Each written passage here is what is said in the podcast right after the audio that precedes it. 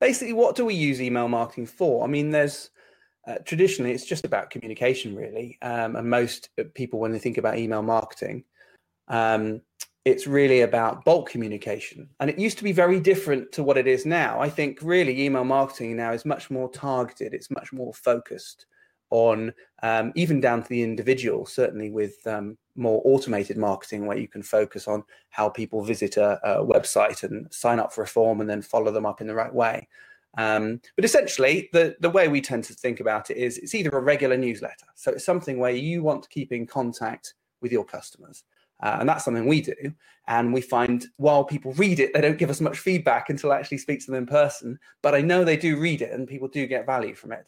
Um, so it's really useful. And it's also really nice to have a reg- sending a regular newsletter because it gives us a deadline.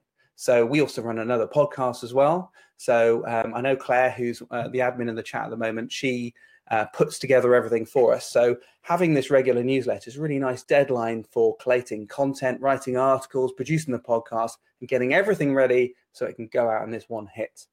Um, also, quite useful for sales promotions. Personally, uh, rather inventive, we don't do a lot of that, although we have done with our inventive people site. But I know a lot of customers that we work with, it can be quite useful to have targeted promotions going out at certain times when maybe they've got a dip in sales and they want to push that up a little bit, or you just want to get get ahead um, for things like Christmas. Or, and this this is something that um, we probably won't have time to go into too much right now, but um, we might want to later if people want to uh, on another IMC dig into it. Um, marketing funnels and really using email marketing to nudge people down a funnel. Uh, and by that, I mean, if you haven't heard the term marketing funnel, it's about capturing people who are interested in um, solving a particular problem. So you might capture them with a, with a blog article and then use email marketing to nudge them slightly further, answer more of their questions until at some point they're ready to buy from you or they're going to drop out of the funnel because they're not interested. So they're my sort of three reasons I think for using email marketing. Uh, Jack, do you have anything else in your experience working with customers where email marketing has been quite useful? Um, no, you've covered all the three sort of core areas there, um, and I've worked with a variety of different people to do all three of those, but also sometimes to create, let's say, a newsletter that actually comprises the sales promotion and the nudge down the funnel, um, just so that we're not communicating with people too often, but, and, but we are trying to tick all of those boxes. Mm. Um, we've also done it around product launches. So there might be a series of emails or videos that we would include in the email to launch a product or sort of to pre-promote um, the launch of something. But that probably fits in with sales promotion. So uh, it's really just the three that you've covered. Yeah. And I think a lot of it comes down to planning for me. Um, so let, us let's, let's move on, and um, we'll, we'll, be talking about some case studies later, so we can see some examples of how that works. Um, just before we go on to that, I thought it'd be quite interesting just to look at some um, email stats. Um, a lot of people ask me, what is a good open rate? What is a good click through rate? And I'm like, I don't know. It depends on your industry. It depends on your email. Depends on your audience, how receptive they are. Um, whether you, you've got a list of, say, 20,000 people and you're just blasting out the same message to all of them, or it's a very honed down list and you're segmenting it. So you're only sending it to people who are interested in that particular message. Um, so it's quite difficult to know. However, there is a great website um, which you can find on MailChimp where they do collate. Uh, they basically look through and aggregate all of the data across all of the email campaigns that MailChimp run.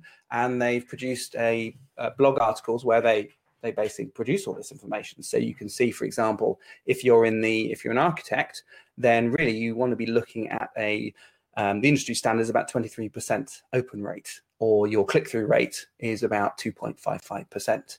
Um, it doesn't mean whether you, are wrong or things are going badly if you're under that, um, but it just gives you an idea, maybe something to aim for if things are under that, because this, this is what MailChimp is reporting as industry standard.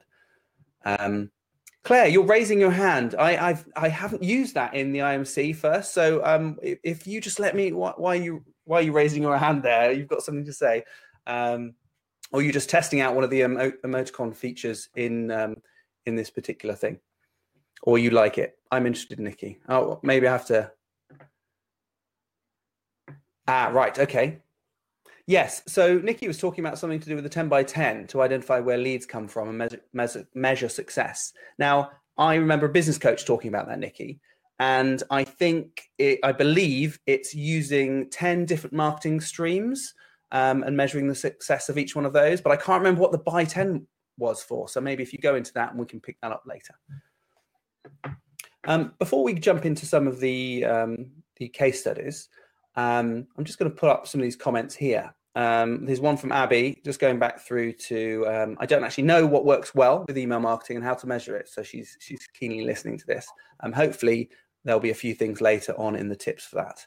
Uh, Nikki says that they use email marketing for getting interesting information out to customers. Now, I think what's the the important word there is interesting.